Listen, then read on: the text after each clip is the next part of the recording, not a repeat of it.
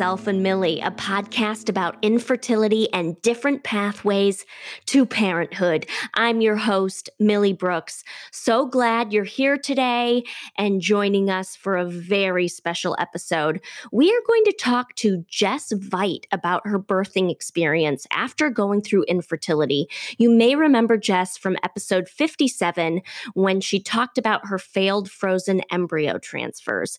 Jess, welcome back to the show. Thanks for joining us again. Thank you for having me.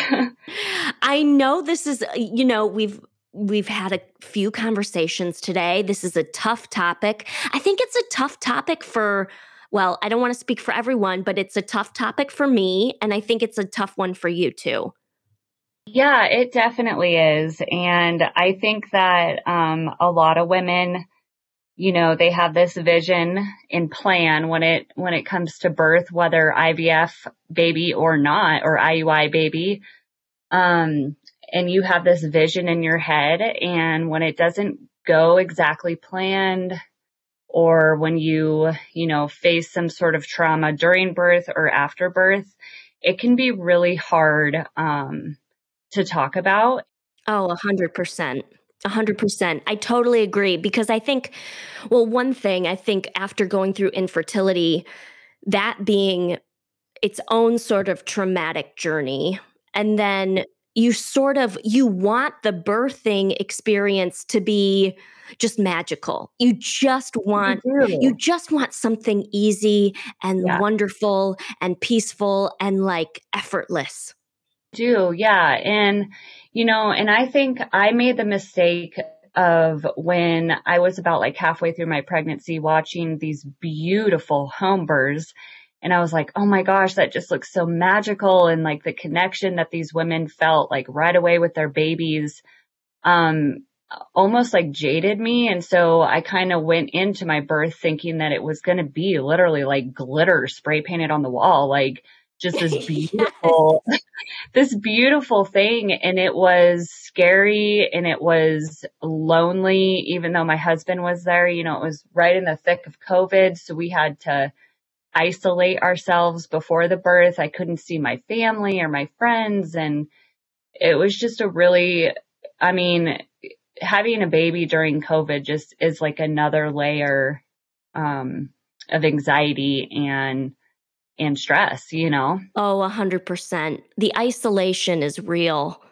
Yeah. You know? And yeah. you, and you feel like you don't have your village, you know, like your yes. village is is somewhere else in the distance. Yes. Absolutely. You know? Yeah. It's hard. Um, well, I just wanted to, you know, kind of backtrack a little bit. You know, the last time you were on the show, um, you know, you were in your final weeks of pregnancy. Yes. And why don't we kind of like go back there? Let's start there. Let's start the conversation there. Okay. I think I was like 36 weeks when we had spoke. Um, and I remember dealing with like terrible heartburn when we were talking and I was like, oh my gosh, please don't puke, please don't burp. and, um, yeah, so we, I was dealing also with like, um, I don't know if I have just a smaller torso or what, but like very bad rib pain. Um, our baby Everett just lived in my ribs. And when he was born, he was 21 inches long. So I was like, well, I guess that kind of explains why my ribs felt like they were breaking. Oh, wow. He was uh, snuggled up in that rib, rib cage. He for sure was. Yeah. So, um, yeah. So I think I was about 36 weeks and I had went to my, um, 39th week, um, checkup with my doctor. And I just remember sitting there on the exam table, like in tears, like I wanted Everett to be here in my arms, but I was also you know, like terrified for birth. I didn't want to schedule um, an induction and I was very private about it um, on my Instagram account. Like I didn't even tell really anybody that we were being induced. But at that appointment, we had decided, um, he was like, well, I'll let you go to 40 weeks, but I won't let you go further than that because he's an IVF baby.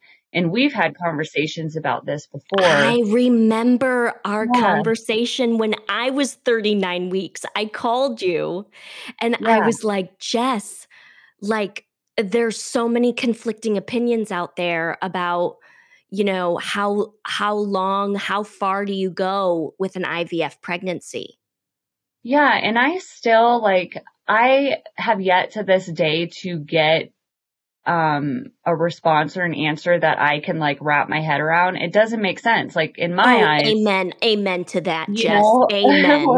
like an IVF baby, an IUI baby is no different than a regular conception in my eyes. I mean, you know, but um there's a lot of differences. But when it comes to birthing that baby, I don't think that there's a lot there's too much of a difference. So it didn't make sense to me, but you know, this being our first baby and our first pregnancy, I was like, okay, like just a deer in headlights and didn't know what to do and just, you know, kind of ran with it. And so we had scheduled an induction, um, for I was about 40 weeks and like two or three days.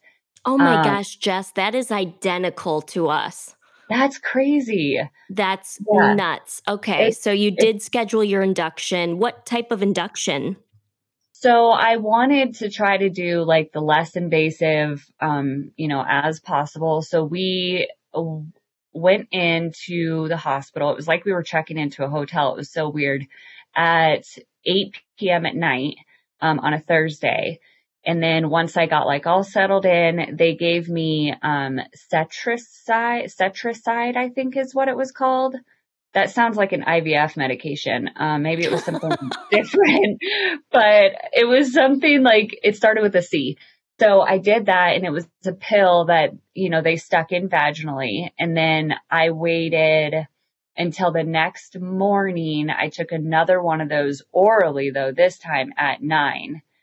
Um, and about, I just remember my, um, my family had done Is it like Cytotec.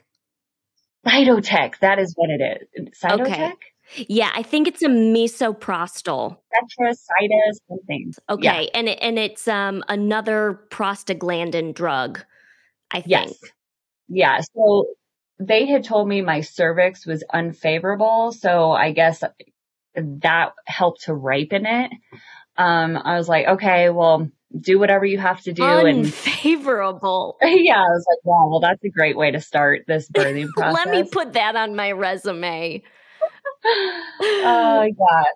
So yeah, I took the second one in the morning and then, um, I was just, you know, kind of going out of my mind and didn't know what to do. And Ryan was sitting there just I think we maybe had the TV on or something. And then all of a sudden, like I hadn't slept the night before, obviously, because I was just pumped full of adrenaline and thought he was going to be here by this point. Like, I don't know. I was just blind to birth pretty much. Yeah. Yeah. And, um, I was laying on my side in the hospital bed and I felt this like huge kick, like up towards my ribs. And then I was like, Oh my gosh, I got to go to the bathroom. And so I went up to go pee and just water, like not like gushing, but just water started dripping down. Mm-hmm. But then it was, you know, mixed with blood. And I was like, Ryan, I think you should go get the nurse. And so he grabbed the nurse and she was like, your water just broke. And so that was kind of cool. So my water broke by itself and I was like, this is so awesome. Like my body is accepting whatever medication that was and it's doing what it's supposed to do. Um, and then about, I would say an hour after that, I got like the most intense contractions mm. and I was like, give me an epidural right now. And they were like, well, let's try to, you know, get a little further. And so, you know, I was bouncing on the ball and Ryan was rubbing my back and kind of just, you know, trying to get in my element. And then we ended up starting Pitocin and an epidural at like 5 p.m. that night, I want to say. Um, and the epidural lasted for maybe 20 minutes. And then, oh, uh, yeah. And then, uh, and I was totally fine with getting an epidural. Like, mm-hmm. I know, you know, there's so many different views on that, but that was, I was okay with that. Like, a part of my birth plan. Like, sure, I, I want to take an epidural. Mm-hmm, mm-hmm. And, um, yeah, it didn't work. And so the anesthesiologist came back in and he tried to find like another point to put it back in in my back. Yeah. And at this point I was like contracting so hard. So I was trying not to move. Um, and I want to say this was like maybe at nine or 10 that night. So this was the next day. So Friday mm-hmm. and did the second epidural. And then it lasted for about an hour and then completely wore off. Like I could still move my legs, um, feel everything, you know, but at that point it was almost better for me to feel because then I could tell, you know, when I needed to push and right. how I needed to push and how I needed to bear down and all of that. So, um, yeah, next time around, I probably won't even mess with the epidural. I don't, I talked to my sister about it afterwards and she was like, that's so crazy. She goes, I didn't feel a thing, like just pressure, mm. but I felt mm. everything. Wow. So yeah, it was wild. Um, so yeah, long story short, he ended up, I started pushing, um, at 4.30 Saturday morning. And then I ended up having him at like almost six o'clock. So like an hour and a half, I guess, of pushing. Okay. That sounds reasonable. And, I mean, yeah. And I mean, I didn't think it was that bad. I was obviously contracting, you know, for a long time and the, it was weird because I guess all the women like in the maternity ward decided to go into labor at the same time and the doctor like wasn't coming into the room. Like I had to push. Like I was like, Ryan, like I have so much pressure down there. I have to start pushing. And the nurse was like, you have to wait. You have to wait. The doctor's not ready. Oh my gosh. And you hear that happening quite often, actually. I do. Uh, yeah, I've heard that happening a lot. So Ryan had one leg and the nurse had the other. And I was just sitting there pushing. We were just doing like pretty much all the work before the doctor came in. And then, um, and then yeah, he ended up coming in and Everett was born and um he was put on my chest for about I don't know, maybe five, ten minutes and then it kind of just that's when my like trauma happened afterwards and um it kind of just is like it's a blur, but it's not a blur, you know? Mm-hmm, mm-hmm. Did you kind of like go in and out of consciousness or have you black, black, blocked it out a little bit? Um, maybe a little bit of both. Um, I just remember, so for those who are listening, I guess just to, I need to talk about this at some point. Um, Millie, you know, I've been texting you all morning, flipping out about this interview. Yes. Because it has been so, I mean, I haven't even been able to write about our birth story. Um, and I should say Everett's birth story was absolutely beautiful. Like it was it was like out of a picture book. It was wonderful. It was beautiful, but the afterbirth is what still haunts me, I guess, and is difficult for me to talk about. Um, so they took Everett right afterwards because he just wasn't breathing like he should have. And so they took him over to the exam table and Ryan went over with him and they were, you know, doing their whole thing. And I was looking over at him like from across the room and just staring at him in awe. And just, you know, I, I mean, I'm sure you remember this. It's just kind of like a euphoria right when the baby gets there. Like it does not feel real. Like I didn't yeah. feel that like crazy magical instantaneous connection right away. Like mm-hmm. a lot of mm-hmm. women talk about. And I don't know why I got that when I got home um, when I was sitting on the couch with him. But, um, yeah, so anyways, they were dealing with Everett and then all of a sudden my doctor shoved his entire, I don't want to get too graphic, but his entire arm all the way up to his elbow inside me and was just pulling my, um, placenta out. My placenta was, it was stuck and it wouldn't come out. And I guess usually right after birth, your body releases a hormone and it's like a jellyfish and it just rolls out of your body. Like they massage your stomach and it comes right out. Right. Or they tug on the umbilical cord. Well, mine, it started coming off in pieces. Okay. Um, and so he, the doctor, I could just, I, I just remember looking down at his face and he was just white and he has been in the industry forever. Oh, that, that would do me in. You know, Yeah. like seeing the person who's like supposed to be steering the ship right now, Yeah. Yeah. like, like look scared. Yeah. I mean, his eyes just went just blank and he, he was sweating and he was shaking and he was just trying with all his might to get all of my placenta out. And then he ended up calling. And then at this point, like Ryan noticed like something's wrong. And so he ran back over with me and was holding, you know, my leg up while he, while the doctor's inside of me trying to scrape all my placenta out. And it was, I guess I didn't even see it, but I guess it was just coming out in chunks, like egg sized chunks. Mm, And, um, and so it, he called in like another couple doctors, the anesthesiologist. They gave me some sort of painkiller. I want to say it was like ketamine or something. Like they mm, gave me a whole cocktail of things and I just, I was awake. mhm. Um, and I remember being there and I remember everything pretty vividly, but the pain level obviously went down. Mhm. Um, and so right after that, um, he couldn't get all the placenta out. So they had to do a D&C surgery right there. oh my gosh, right there. They they couldn't Yeah. it was immediate. Yeah. So it, because it was just coming out in pieces, he didn't, he couldn't leave any of it in there. And so they just did a D&C right there.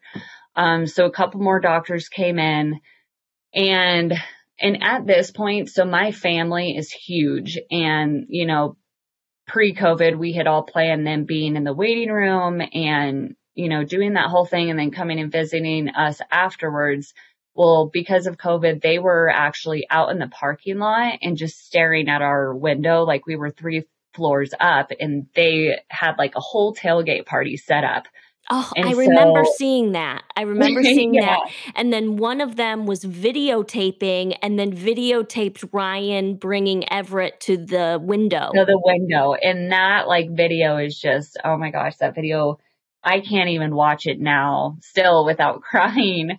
But, um, so they were all out there just waiting and wondering what was going on. Cause like my mom had said, like they saw all these people run in and they saw the, all the lights go on cause the lights were, you know, dim when I was having him. And, um, so yeah, so the doctors ended, another team of doctors ended up coming in doing the surgery. And at that point, I was just, I mean, I was exhausted. Like yeah. I oh couldn't gosh, even- Jess. I was just in pain and like what just happened. I almost, you know, I guess I was ble- like bleeding a ton too. I didn't need an, an infusion at that point. I ended up going three weeks postpartum and had to have another surgery because they didn't get all the placenta. I remember that. I remember you sharing that.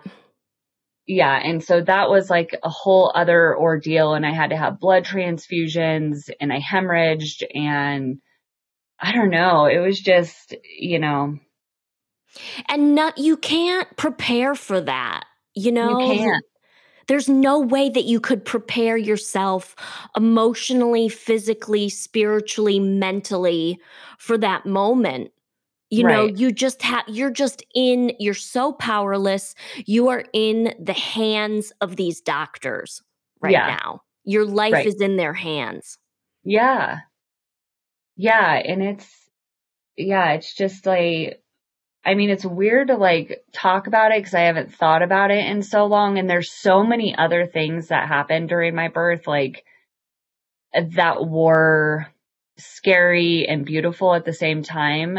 But it's like my mind won't even allow me to fully go there. You know, like I Mm. remember hmm spiking a fever during uh, the labor and Yep. having to get you know antibiotics because I was fevering so bad and I don't even remember really that or you know the fact that I was trying to get two epidurals and they didn't work or I don't know Jess, that's so funny you say that because the same thing happened to me.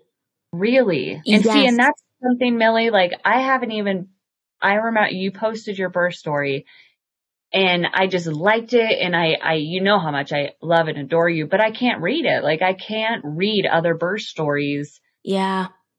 I don't know if you're like that, but, but tell me a little bit about, so you also, Yeah, I mean, I spiked a fever.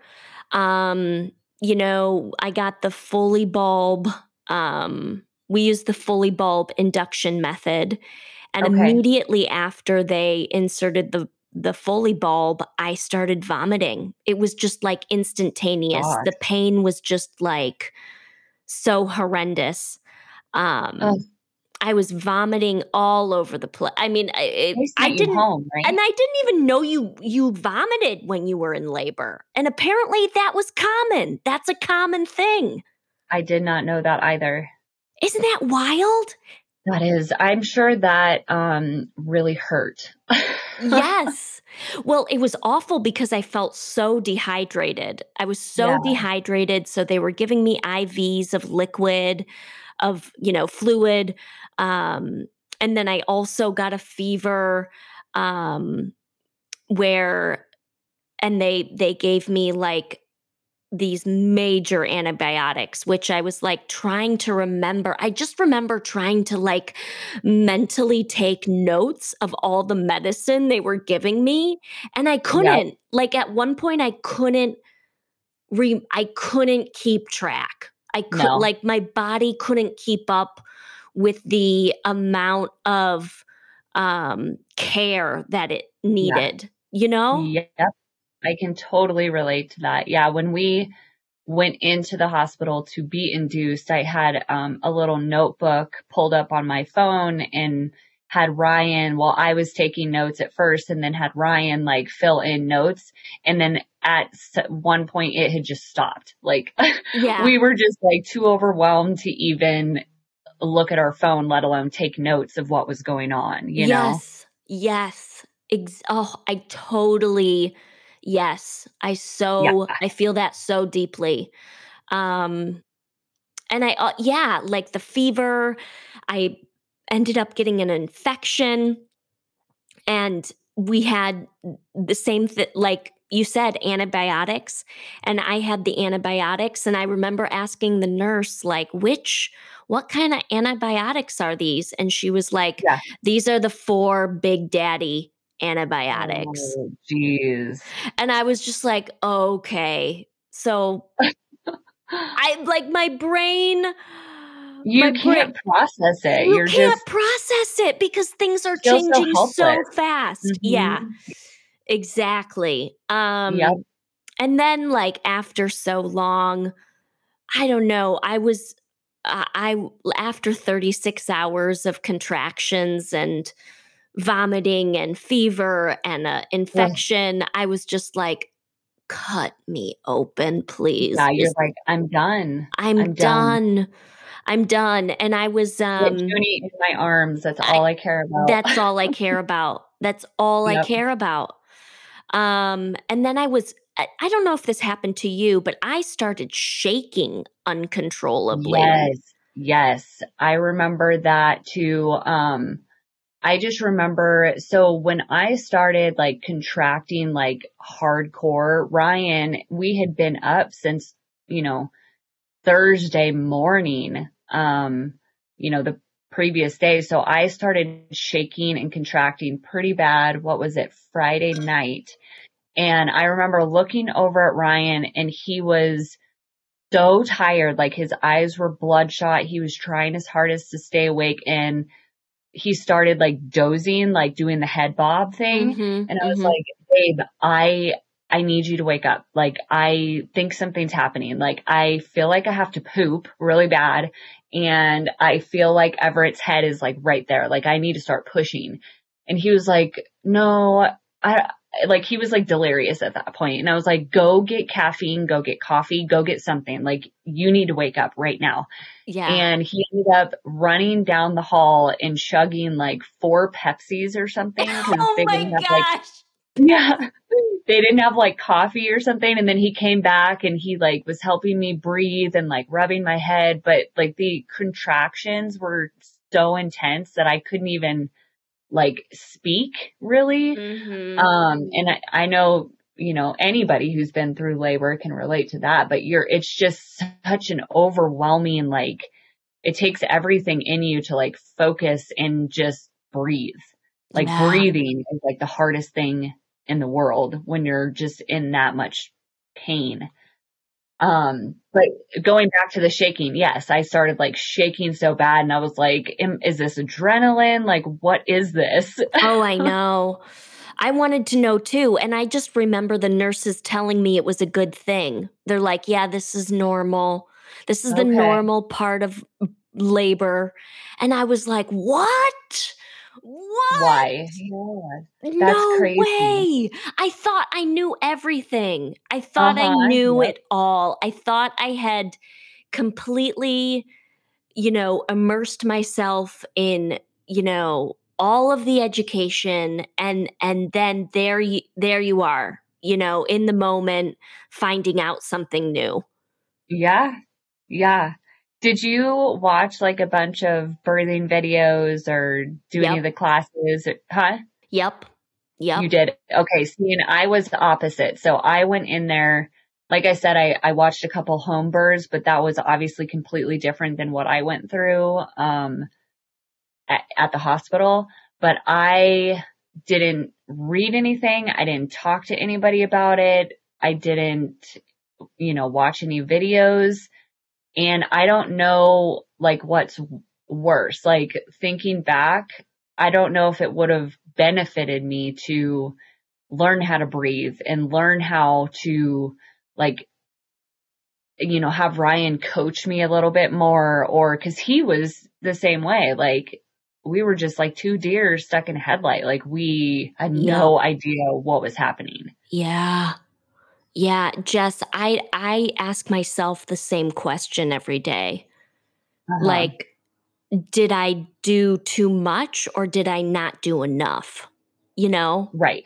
That's what I, I I'm like, oh, should I have done more hypnobirthing meditation stuff? You know, did I yep. was I not exercising enough towards the end you know like right, just right, yeah. so much um did you i mean did you have any major realizations or surprises throughout the process that just hit you really hard um i mean i I think the biggest thing for me, um, like I said, when Everett was first put on my chest, like though, you know, those photos you see of these moms and those babies, just, I mean, they're just like not from this world. Like they're just like the most beautiful photos and you could just feel the love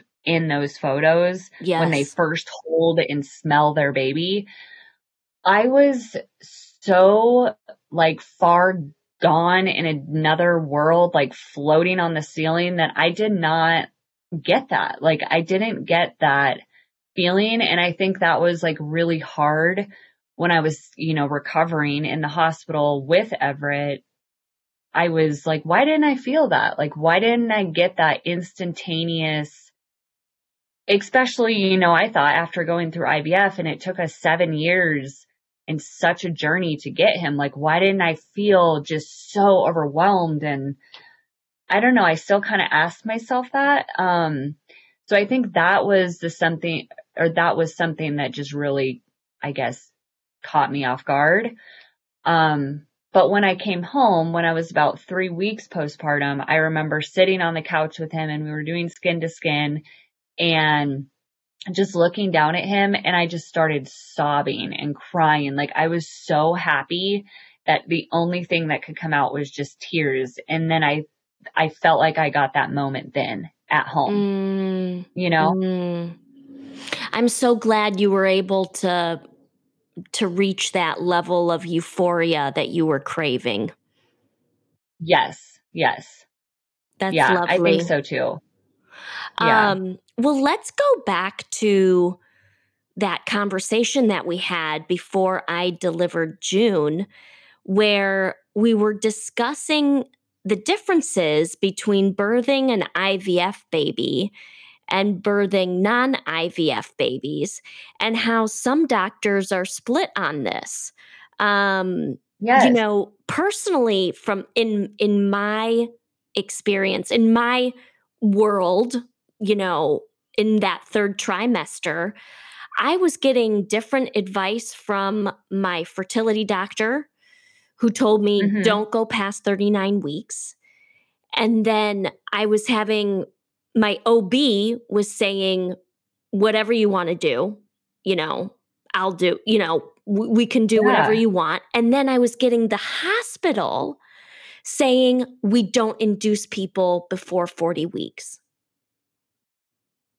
So I That had like these three different Yeah. like opinions. I mean, my OB didn't really have an opinion. She was like, whatever you want to do, I want to support you. Um, Uh-huh. but I just, I, I felt like I was having to navigate these di- two different like schools of thought. Yep. And it was driving me nuts. Yes, I remember you calling me. Yeah, and you're like, "What did your doctor say?" And to me, it doesn't like I said, I've never gotten a straight answer. Like what's the science behind that? Like why would an IVF baby be any different than a natural conception? Like why would why couldn't, you know, an IVF mother go to over 41 weeks? Like why? Right. Right. and I never got an answer. They just said, nope, you, we won't let you go past 41 weeks. Like that was, yep. like, I didn't have a choice. Yeah. Yeah, and I I'm I'm going to do some investigating on this because I I think that it calls for some sleuthing. Um Yes, be- you should. And then you should let me know because I'm sure so many other women go through this too. yeah, me too. I know I'm not the only one Yep. or you're not the only one. So Yeah, and I remember having the conversation with my acupuncturist actually, and she was like, "I want to know like is it because IVF babies people who are having IVF babies tend to be a little bit older? You know, like that demographic Oh, of women are a little yeah. bit older. So is that why they're concerned about it going past a certain point or it, you know is there a different is it is it the process is it the yeah, you know the way in which the embryo is put into the uterus that is cause for concern like i want to know the science like what's the science breakdown you know right. Yeah. And I would be really interested to know too.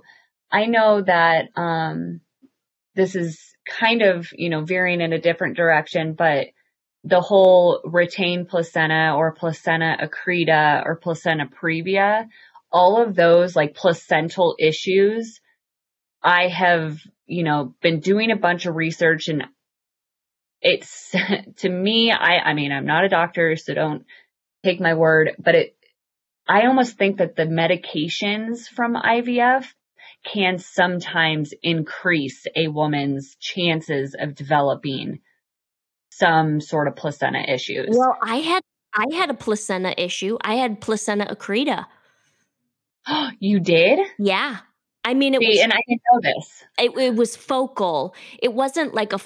I guess from again, guys, like listeners, we're not doctors. We're just No. sharing our experience and Yes. pe- trying to piecemeal, you know, some sense out Uh-huh. of it. Um, yes. But from what I understand, placenta accreta, there's a spectrum. And like you can have a full accreta, like the placenta, like a whole side of it can be attached into the uterus or like embedded, or you could have just one part of it um, embedded into the muscle Okay. of the uterus. And that's what I had. I just had a small portion of the placenta that buried deep into the uterus. Um, Okay. See, that's what they thought was the case with me because they were having so much trouble delivering the placenta after birth. Mm-hmm. So Mhm. I had it sent to, they had, they sent pieces of my placenta out for testing to see if it was placenta accreta. Yeah, and And it I didn't even know that they had to do that. That they had to Yeah. go through a pathology to figure Yes. that Mhm. out. Can't you just see it when like it's not coming out right? Like don't Right. doesn't that just, Exactly. you know, put two and two Yeah. together? I don't know. Yeah, that's wild. So did you, um, I guess when you have a C-section, so they just surgically remove the placenta then because it was embedded? Yes, and they Okay. and that was one of the reasons why it was um revealed to me later it was a good thing that I had a C-section because they were able to fully detach the placenta um without major hemorrhage. I had no idea our birth stories were so freaking similar. Like this is I know. very similar, but just different terminology, Yes. you know? And- Yes. Well, and, And different methods doctor- too. You know, Yeah. like uh, I had a C-section and you had a va- vaginal birth, and like, you know, there, this there's so, but there's still so many similarities. Yes. Yeah. Mm. Well, and my doctor did say like when I had to go back three weeks postpartum, because how I found out that I um, had retained placenta is I was at home and I was holding Everett on my stomach and I started like hemorrhaging in bed. And I was like, I don't know if this is like a normal postpartum bleed or if I'm starting my period early. Mhm. Um, and then I ended up going in for an ultrasound and there was placenta everywhere, still stuck in my uterus. And my milk never came in too.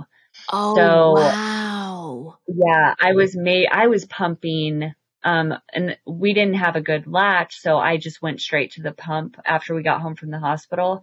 And I was maybe pumping an ounce every, um, three hours. And I was just religious at it, like just pumping, pumping, trying to get more and doing all the things and the tea and the pills. And, and then, yes, so we found out that's why, um, my milk didn't come in is because the placenta. And so when I went back, three weeks postpartum, they, you know, did that other surgery to remove it.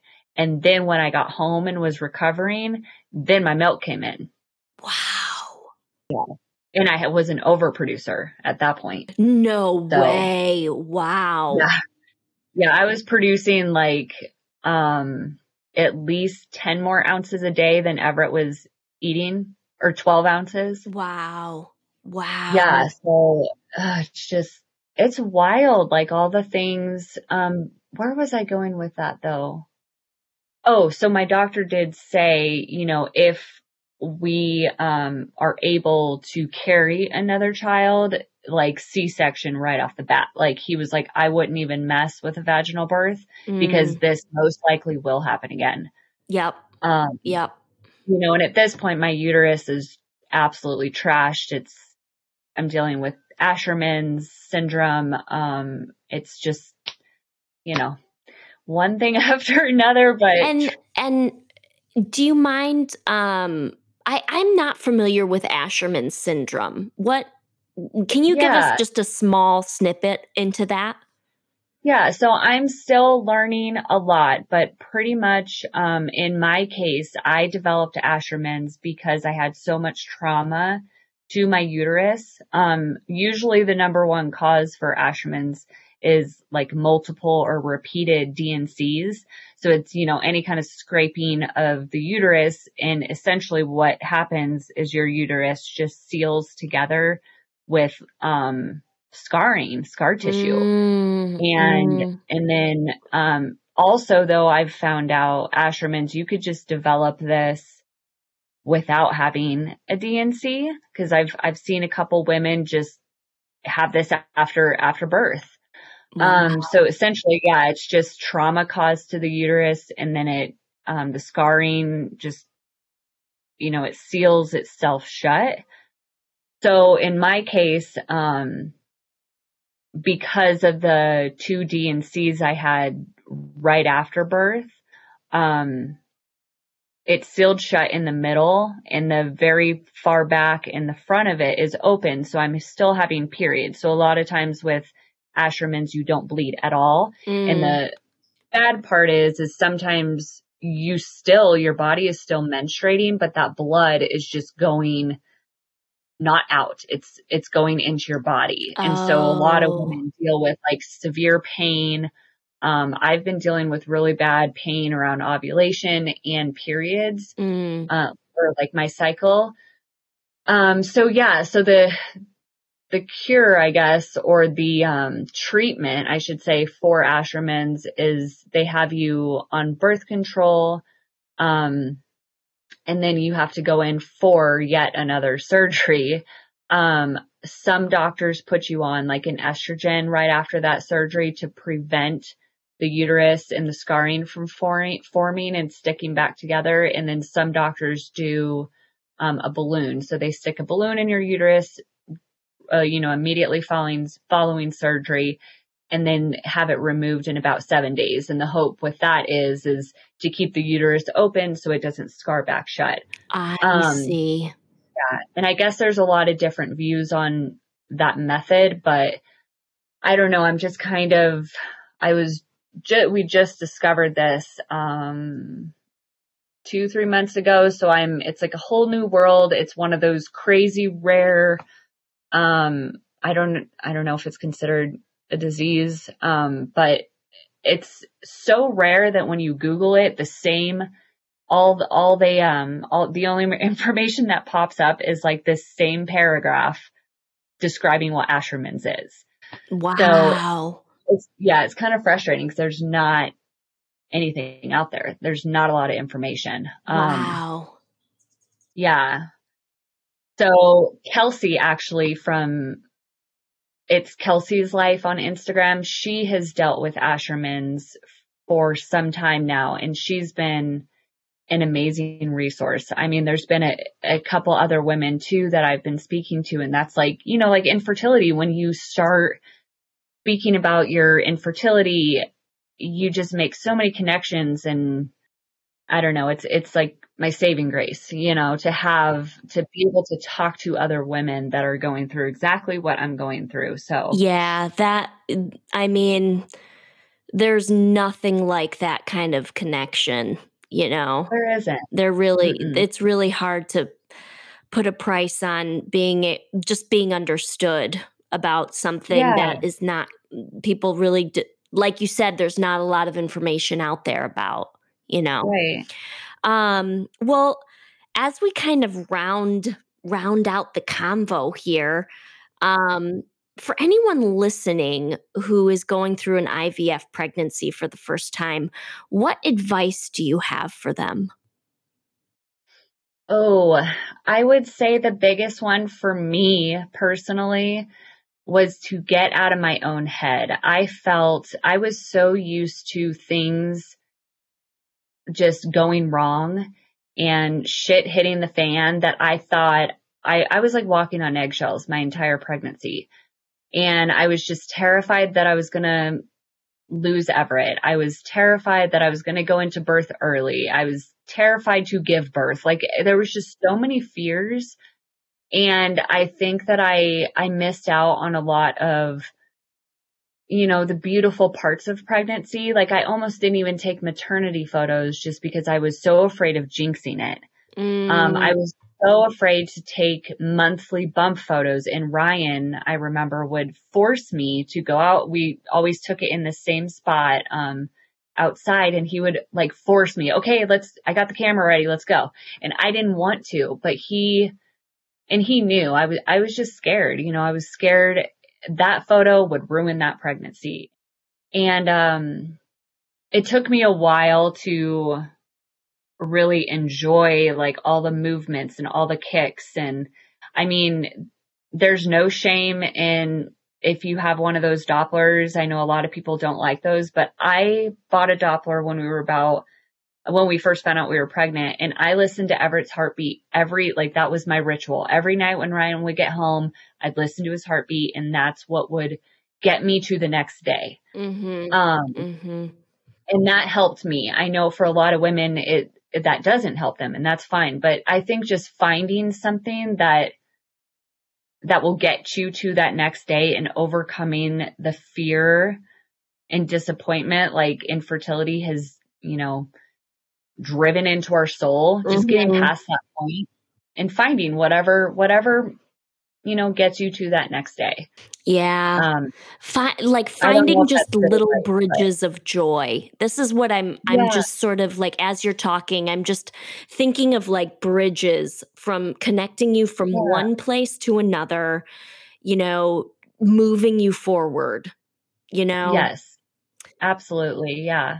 Oh, Jess, this has just been such a profound conversation because I think that I wish w- more women shared, you know, their birth story after infertility. Because sometimes I think infertility sort of shadows, you know, the in, the infertility shadow can kind of cast, you know, a lot of darkness Uh, for yes. for a long time, you know, and then and yeah, and when you go through something when you have a traumatic birth experience, it's like, wait a second. Like, no, no, no. Infertility was uh, was supposed to be the bad the bad guy. Yeah. Didn't I pay my dues? Yeah. Didn't I pay my dues? Like, wait a second. There, this yeah. can't. I, I can't be getting like dealt another bad bad hand of cards. You know. Yep. Mm-hmm. Um. Well, I really appreciate you being here and sharing your story. How can people um, follow you, follow your journey into motherhood on Instagram? Yeah, so I am at um, at Mama in the making 21.22. Um, and I'm pretty active on Instagram. I I feel like all I talk about these days is baby food.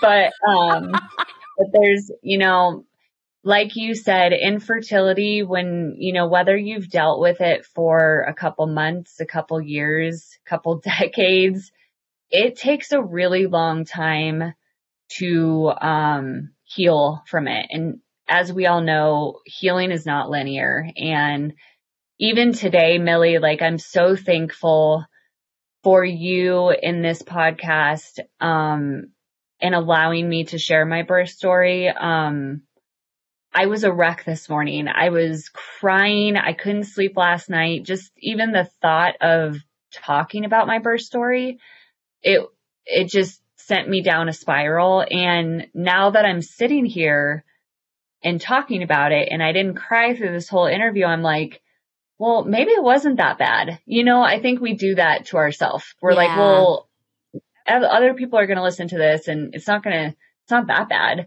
but it is in my heart and in my mind. It was, it's still something that I'm processing and yeah, you know, birth is a really big deal. Oh, and yeah. I never realized that until, you know, I was the one pushing a baby out. Like my yeah. sisters just never spoke about it. And I don't know if it's because of my struggles or what, but yeah, birth is insane. So anyways, going back to thank you. Well, that's a good point though, you know, because I do feel sometimes like when you go through infertility, you don't want to hear you know the bad yeah. parts about birth you don't care you're yeah. just you're so glad you're almost there you're so glad yes. to be pregnant you're so glad to be in your third trimester you know you're yeah. so glad to finally uh, you know be meeting this person and i don't even think if anybody told me how traumatic birth could be I, I don't think i would have given them you know the time of day yeah I don't think I would have been totally, receptive to what they wanted to tell me because I was just yep. so pregnant. I, I, I was so glad I was pregnant. Mhm. I 100% agree with you. Yeah, I think I was blindsided by it. Um and my pregnancy was I didn't have really any complications um besides the rib pain, which is not a complication, it's just an annoyance, but it was it was easy and it was seamless and I loved every second about it and I loved how I felt mentally. Um and yeah, I almost wish I would have known how dark and how scary birth can be. But I think, like you said, I don't think I would have listened. Yeah, I You know? know It's like- would have listened. Yeah, it was like when we went, when we were going th- in the thick of infertility, if a pregnant woman came up to me and was complaining about how crappy she felt, I probably wouldn't have listened, right, you know, right. because you're just, I don't know, you just, you don't know until you're in it. Yeah, you've got blinders. I definitely had Yeah. blinders on, you know? Yeah.